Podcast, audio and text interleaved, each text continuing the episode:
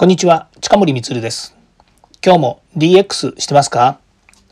デジタルトランスフォーメーションで変化をつけたいあなたにお届けする DX 推進ラジオです。毎日配信していますので、ぜひフォローをお願いいたします。えー、出だしのですね、オープニングの、えー、こういう、うん、出だしのトークですよね。導入部分なんですけど、これをちょっと変えてみました。どうでしょうか？いいかな？悪いかな？まあそれはいいんですけれども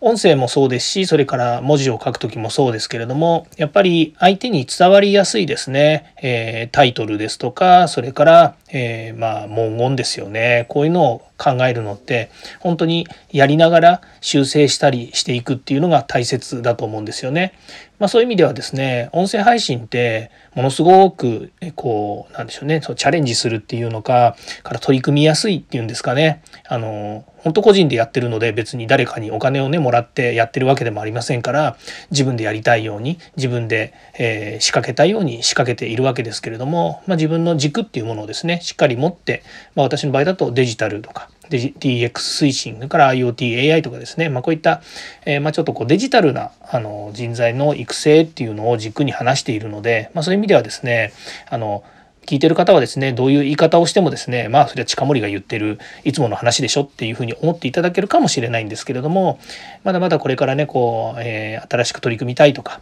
えー、今まではそんなに力を入れてなかった DX に力を入れたいっていう方にですね、届けられるといいなというふうに思っています。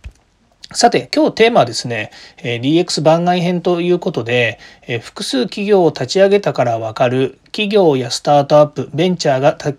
ち立ち上げやすい時代になったのか、ちょっと感じゃいましたけれども、まあ、簡単に言うとですね、えー、企業や企業ですね、立ち上げたりとか、それから、えスタートアップ、ベンチャーっていうのをですね、これからやりたいというふうに言った時にですね、まあ、時代によってですね、そのやり方とか、それから立ち上げ方っていうのがちょっと違ってきてるのかなっていう中で、今の時代、これがやりやすいのかどうかっていうことについてですね、お話ししたいと思うんですね。で、私は、あのどっちかっていうとまあ自分で立ち上げたっていうのもありますし雇われ社長っていうのもあるんですけども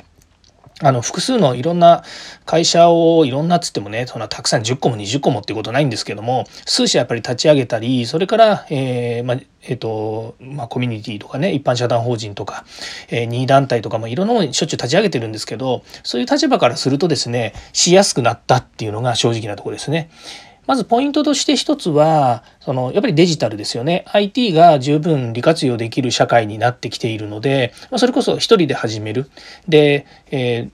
本当立ち上げる時はですねやっぱり複数人有識者の人たちとかそれから自分の,、まああのえー、自分の強みを生かすためにですね同じような意識を持っている方たちとやるっていうのが一番いいわけですよね。で私がよく立ち上げている、えー、一般社団法人とかそれから、えー、資格それから検定の、えー、教育の団体っていうのは、まあ、本当そういう意識の高い人たちと一緒にやってるっていうのがまあ正直なとこなんですよね。でその中でもですねやっぱりデジタルでみんな使えますよね今みたいにですね、えー、テレワークもできますしグループウェアもありますしもういろんなものが今あります。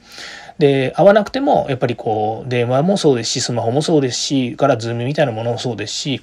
本当にもう何て言うんですかね、えーコミュニケーションするインフラっていうものはですねもうしっかりとこう備わもうあるんですよね世の中に。でこういう環境の中でスタートアップを、まあ、ベンチャースタートアップって言ってもですねやっぱりセキュリティの問題がありますので、まあ、情報垂れ流しで何かせえっていう話でも全然ないんですけれどもやっぱりこう、えまず立ち上げようと思った時にですね海のものとか山のものとかわからないけどとにかくみんなで思い入れを持ってやろうっていう時にそういったあのなんか足かせがないっていうのはいいですよね。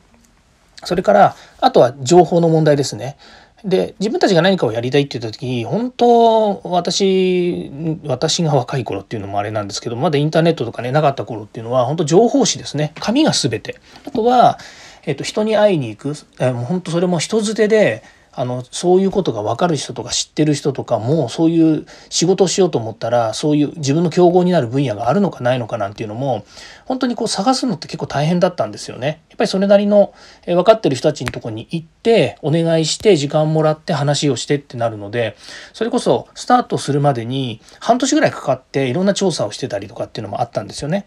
で、えそういうことをやっぱりしなければいけない時代であったっていう、まあ、30年くらい前の話ですけれどもでそこから考えると今もインターネットで大概のものは出てきますよね。ま、なんなら新しいサービスがあるかないかを調べつつも例えばそれをやりたいと言った時のあの例えばあの団体の名前とかねやりたいことのサービス名とかっていうのも著作が著作権とかねそういったものをこう、えー、と調べる術もあるわけですよね特許庁の方にねあの、え、サイトに行けばですねいくらでも調べられるわけですよ。でそういうのも昔は本当に立ち上げてやってみてある程度目鼻立ちがついた頃にいや実はじゃあ特許取りに行こうって言ったり、まあ、衣装登録しようしに行こうって言ったらいや実はありましたとかねあったりするんですよね。でそんなこと何度もやっぱりね企業、まあ、僕だけじゃないですよね世の中みんなそういうふうにやりながら来てたんですけども今は本当瞬時にいろんなことが分かる本当にこの情報化社会っていうのは素晴らしいなというふうに思うんですよね。あとは皆さんの意識例えばスタートアップして成功した人もちろん海外もそうですよね。世の中失敗はするかもしれないけどもスタートアップしたりベンチャー作ったり起業するってことに